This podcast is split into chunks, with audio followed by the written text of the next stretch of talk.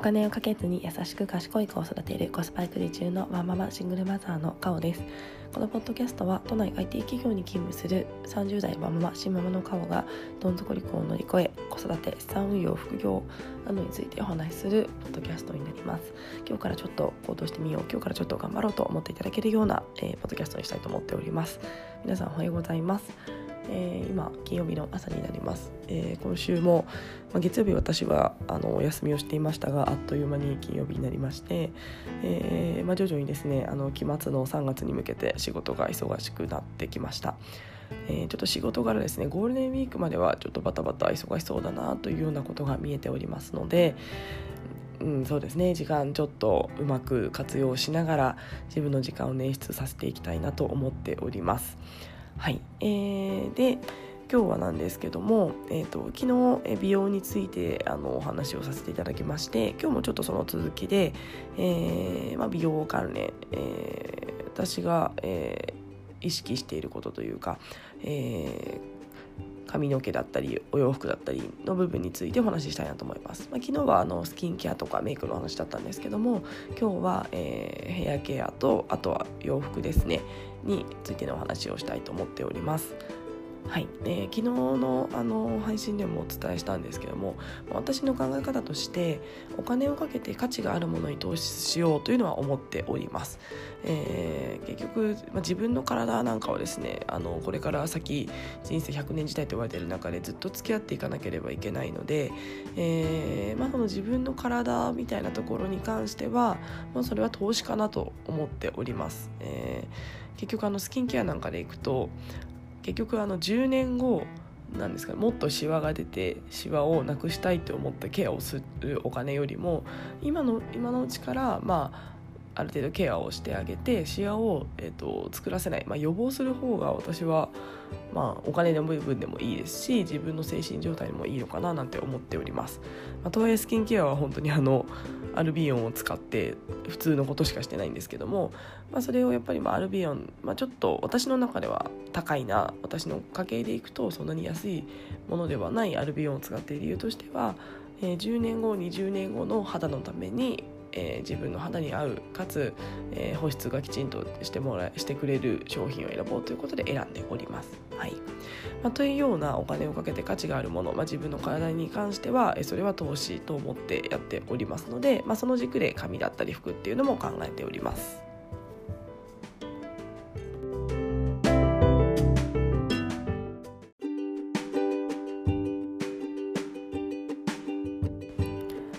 はい、えー、では私のヘアケアなんですけども、えー、まずですねサロン用のシャンプーを使っています、えー、サロンはあの、ちょっととあるサロン あのヘアサロンなんですけども、まあ、そこで、えーと、そこですね78年ぐらい使っています。えー、でトリートメントは、えっと、ケアスターケケラスターゼというあの有名なブランドの、えっと、ヘアケアの、えっと、トリートメントを使っています。はいえー、で、えっと、私の行っているサロンなんですけども、えー、私はですねあの家の近くのあのサロンに行っていまして、えー、前の家だったらあの本当に徒歩何分だったんですが、あのまあ、今いろいろ引っ越し等もあり、まあ、自転車で15分ぐらいの、えー、ところに、えー、と行っています。えー、もうですね78年ぐらいずっと同じところで切っています。で、えーとまあ、その同い年の方であの店長さん男性なんですけども聞いてもらっていて、えー、もうですねあの行ったら今日どうしようって、まあ、自分のある程度イメージは持ちつつももう相談をして、えー、これがいいんじゃないですかねみたいなご提案いただいたりいやそれは私多分似合わないと思うからみたいなことだったり、えー、お話をしながら切っています。えー、78年もするとですねもうある程度あの信頼関係もできてますのでこれいいのやりたいって言ってもいや多分カオさんにそれ似合わないですよとか普通に言ってくれたりします。それよりはこっちの方が合うと思いますよとか言ってくれたりもします。はい、えー、でそこで私以前髪の毛。今私セミロングちょっと長いぐらいなんですけどもあのずっとその人にえーとですね、以前7年前にバッサリ切ってもらってそれからずっとショートだったんですけども、えー、そうただ最近ちょっとずつなんか意識してたわけじゃないですけど伸ばし始めたらなんか伸びてきちゃって、えー、でもですねあの美容師さん的に「いやカオさんこれもいいですね」みたいな形で あの最近ではロングヘアというかセミロングにしています。はいえー、で、えっとまあ、やっぱりですね、まあ、美容室難民って言われてる方言われてますしなかなか決まらない方も多いかと思うんですけども私はやっぱり美容室固定はすごくいいなと思っています。やっぱり同じ金額を投資するにあってもやっぱりですね受けられるサービスが変わってくるなと思ってまして、えー、やっぱり過去の自分の髪質だったりとか、えーと、そういったものをやっぱり分かってくれる人に切ってもらうのと、えーと、初見で切るのとでは全然違うなと思っています。でその中のいい店長さん美容師さんも言ってたんですけども正直、えーと、どんなに頑張っても、えー、と初めて来る人はあの50-50だっていう話をしていて、えー、気に入ってくれる確率は正直5割ぐらいって言っていました。えーまあ、どんなに自分があの髪の毛をこう勉強して髪の毛を触って、えー、実際切ってこの人に似合うと思ってやったり、まあ、もちろんその人が言ってくださる内容を加味してやったとしてもやっぱりその髪質だったりがやっぱり読み当日だと読み切れない。あとは本人の趣味思考がやっぱりですねあの最初の初めのあの会話だったりファッションだけだとどうしても、えー、と読み切れないからやっぱり半分ぐらいはあのまあ正直気に入ってもらえなかったりっていうのもするしやっぱりなのでリピートにつながないこともあるから正直やっぱりずっと来てくれるお客さんだったらいろんなことが分かって角度は上がっていくけども初見の人はそうじゃないかもなみたいなことをそのテレさんおっしゃってました。なるほどなと思いまして、えー、やっぱり美容室難民って言われてはいますけども、まあ、できれば固定する、えー本当に相当失敗じゃなければまた次行って何回か行ってみてそれでもダメならやめてみるとか何かいろいろとそういったあの対応をするのがいいのかななんて、え思っております。はいあと私はですね以前はあのそれこそですねミーハーだったので表参道だったりとか恵比寿とか銀座とか自由が丘とかなんかそういったですねちょっとこじゃれたところ代官山とかですねこじゃれたところにあの 行きたい傾向が私はありましていや今でもそういった街は大好きなんですけども髪の毛もそこでキロ切ってたりしたんですけども、えー、最近もうですね78年前からは家の近所にしてます。え、そうするとですねあの時間があのだいぶ浮くのと、まあ、ちょっと時間ができた時、まあ、私の場合は母が来てくれたりみたいな時に、えっと、美容室にサクッと行けるので、えー、私は近くでやってよかったなと思っております。あとあのお金面も、えー、個人これはちょっと私わからないですけどもやっぱりですね表参道とかで切ってる時よりは価格は安いですカットとかも表参道とかだとカット多分7000円とかしてトリートメントとかしちゃうと大体1回23万ぐらいカラーとかしちゃうとなってたと思うんですけども、まあ、そこだと,、えーと、カラー込みで1万円ぐらいですね。になりますので、やっぱりま場所代土地代だと思うんですよねあの土地代だったり、まあ、その広告費だったりいろんなものがやっぱり乗っかってくると思うので、まあ、やっぱりあの表参道有名カリスマ美容師系のあのところはやっぱりその人の技術以上のものがお金に乗っているのかもしれないななんていうのを思っております。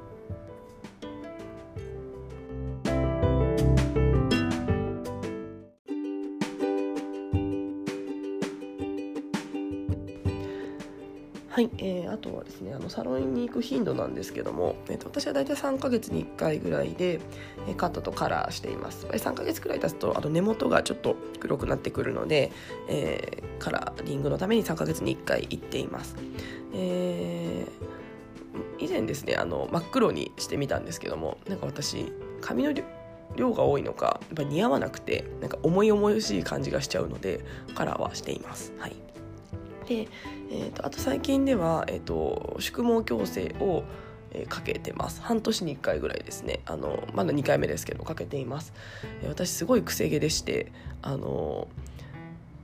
そのままでいると調子がいい時はあのいい感じのくせ毛風パーマ、まあ、ただのくせ毛なんですけどだったんですけども調子が悪いというか湿度だったりの関係だともうただのボサボサになってしまっているので結構扱いきれなくてえー、でそのサロン用のシャンプーを使うようになってからはだいぶ扱えるようになって本当にあの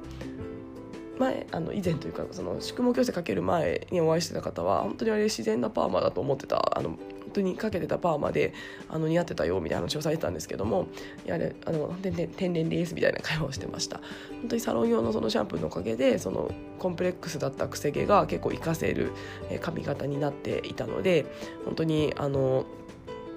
いいシャンプーに出会えてよかったなと思っております。はいえー、ただですねやっぱりあの扱いきれないのが結構ストレスでやっぱり朝髪の毛が決まらないとすごくストレス女性ってかかると思います私はすごいそうですしもともとその癖毛がコンプレックスで、えっと、髪の毛に関してはずっとコンプレックスを持っていました、えー、なので、えー、今回美容師さんにですねあのくせ毛を生か生かそうと言っていた美容師さんが「カオさん髪の毛伸びてきたしなんかストレートもいいんじゃない?」みたいな「宿毛矯正かけたら?」みたいな話をされましてで、まあ、その美容師さん以前はこの髪質を生かそうって言ってたのであのストレートいやしない方がいいよって言ってたんですけどもあの、まあ、ショートの時はくせ毛風で生かしてこうくるくるした感じがいいけどやっぱり伸びてきたらやっぱりまとまりも悪いし宿毛もいいんじゃないということでご提案いただいて、えー、まんまとあの乗りまして、えー、とかけました、えー、そしたらですねすごい楽で、えー、本当に起きて、あのちょっと溶かすだけだったりトリートメントつけるだけで、えー、すぐ家を出れるということで本当に時短になってますもう朝髪の毛のセットは私は本当に1分ぐらいで終わっているので本当にですね時間の投資にもなりますし、えー、あとはケアがすごく楽だったり、えっと、見た目的にもあの、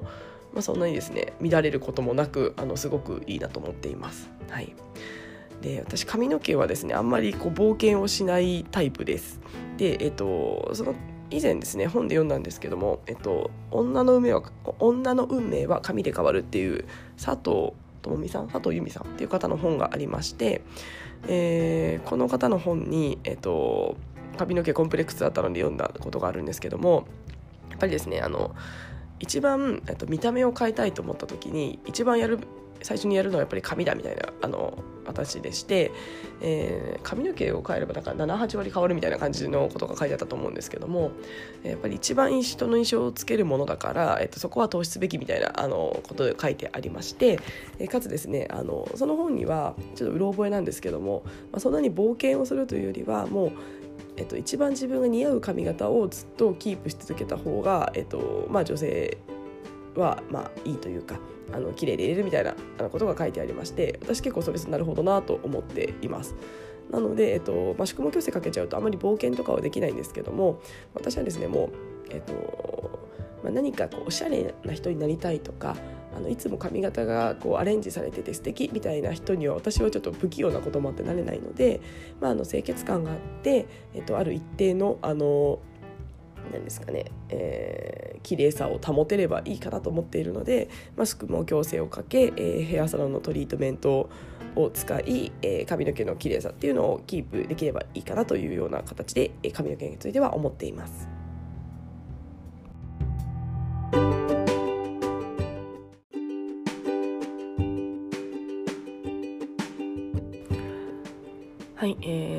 ね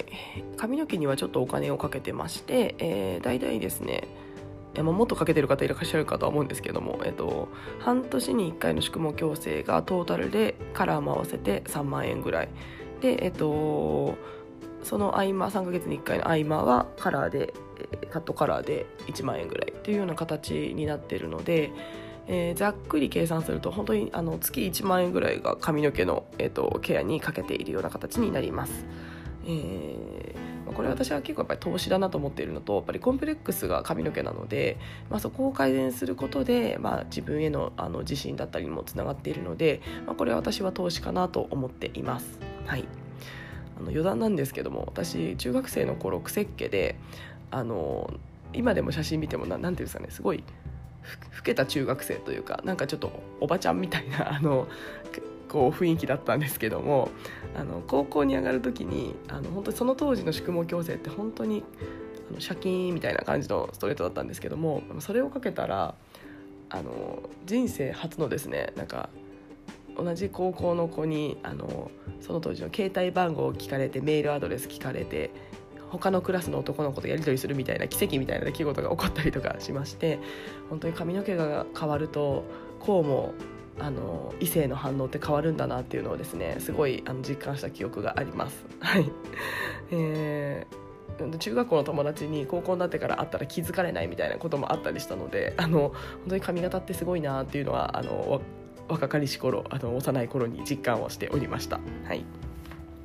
えー、で、まあ、そういった形で髪の毛にはちょっとお金をかけているんですけども、えーまあ、その分ですねあの私は服に全くお金をかけておりません、えー、以前のポッドキャストでもお伝えしたかこともあるんですけども私服代は本当にですね年間トータル1万円しないぐらいなんじゃないかなと思っています。あのコートとかは別ですねコートとかはさすがにちょっとお金かかりますけどもあのコート以外の、えっと、アウターとかボトムスとか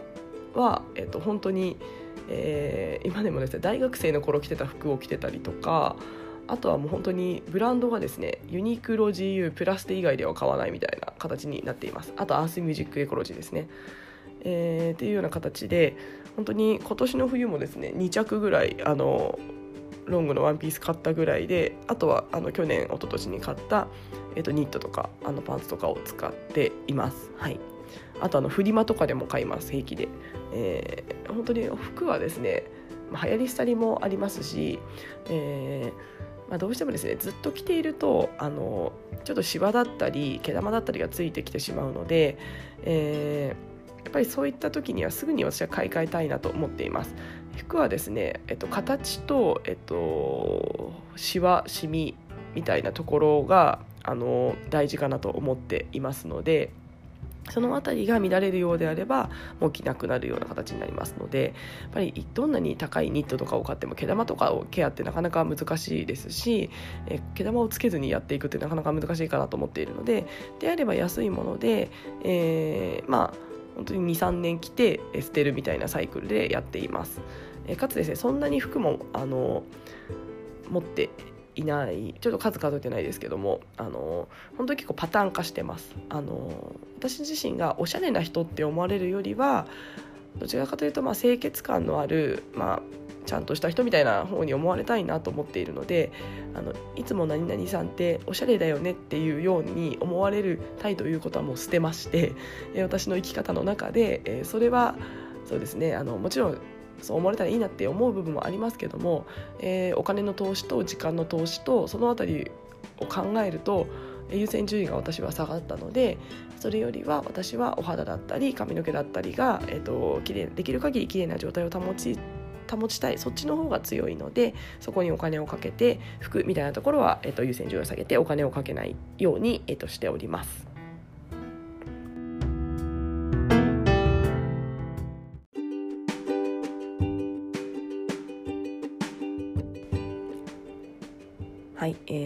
ですね、まあ、なんでそんな服買わなくて済むのってたまに聞かれるんですけども、えー、そもそもですねもう私は、えー、行かないようにしています、えー、服を売っている場所に、えー、やっぱりですね行くと欲しくなっちゃうのと行くと買やっぱり買っちゃうんですよね。あのユニクロとか特に行っちゃうと安いんで買っちゃうんですけども、えー、それに気づきましてもう私はですね行かないように近づかないようにしています、えーまあ、行くとしたらあの年末年始とお盆やゴールデンウィークなどにですねあの実家に帰ると、まあ、やることもなくてちょっと暇なのであの子供と一緒に遊びに行きがてらショッピングモールあのイオンとかに行く時にえそこにあるですねユニクロ GU、えー、アースミュージックエコロジーに行くと大体買って帰ってくるので、まあね、行くと買っちゃうなって思ってますし、まあ、だったらその長期休みのあの暇な時に、えーと母に子供を遊ばせてもらいつつ、まあ、服見てその時にそのワンシーズンの服買った方がいいかなということで、えー、と買っています。もうそれ以外は私は生活の中であの子供と一緒に買い物って基本行かないですし、えー、服を見ないようにしています。あの雑誌とかもですね買わないようにしています。欲しくなっちゃうので、えー、なので、えーと、見ると欲しくなって購買意欲とかって上がってしまうので、えー服に関しては、え情報を入れない、まあ、もちろん会社なんかでおしゃれな人見るといいな可愛いなあの服素敵だなとかはありますけども、えー、ファッションの購入を、え誘発するような情報に触れないようにしているというのがあります。えー、なのでまあ本当にですねいろいろ忙しく今生活しているのでファッションのことを考える余裕が全くないので今服欲しいっていう気持ちがほとんど湧いてきませんのであと忙しくしているっていうのも服を欲しくならない一つの要因かなと思っています。はい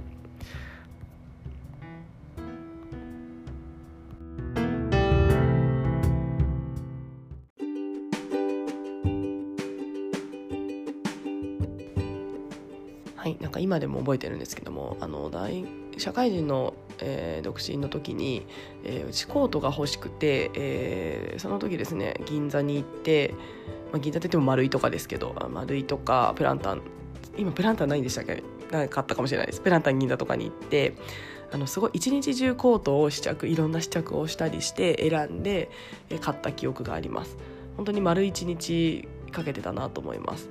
えー、本当にあの頃暇だったんだなと 忙しい忙しいと言いながらも時間あったんだなとなんかふと思っています、えー、今はですねコートこの間欲しいと思って買ったんですけどもあのネ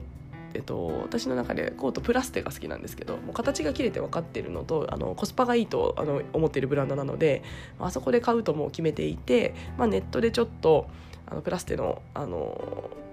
なんですかねアプリでささっと見てあ今年のコート着れそうだから、まあ、これがせっかくならちょっと安くなったら買おうっていうのを思っていましたで、えー、ちょっとお正月前に安くなったのでそのタイミングでたまたまちょっとプラステがあるあの駅に子供と一緒に行ったので子供にですね5分ちょうだいと言ってささっと連れて行って5分で試着してもう買いますと即決して買って帰りました。ということで、えー、以前はですねコートを買うのに、えー、丸1日かけていたものがもうもののあの5分ぐらいで試着して購入を決めるというような形で相当な時短になっています。やっぱり服ってもう無数にあるのでもう迷おうと思ったらいくらでも迷えてしまいますしいくらでも可愛いものってたくさんあると思っています。えー、やっぱり私の今の生活だと服を選ぶ時間っていうのは正直もういらない時間もったいない時間になっているので、えー、もうでいかに効率的に、まあ、良いものを、まあ、お金をかけた最大限の効果が出るものみたいな形の視点になってますのでもう、えー、コートやちょっといいものはプラスで、えー、それ以外はユニクロ GU とも私の中で服は決めてしまって、えー、選ぶ時間っていうのをなくして、えー、自分のかけられる総合的な時間っていうのを増やすようにしています。まあ、その服を選ぶ時間をまあ、息子と遊ぶ時間だったり息子との時間だったり、えー、それ以外の時間は自分のあのやりたいことの時間だったり当てているので、まあ、本当におのずと服の優先順位が私の中では下がっていったかなと思っています。ただこれはですねあの本当にあの人の趣味思考好き好き嫌いかと思ってまして私はたまたまなんか自然とそういった思考になったんですけどもやっぱり本当にファッションが好きな方っていうのはそこは削ってはいけない時間かなと思っているので、えそこはメリハリをつけてあのやっていけばいいのかなと思っております。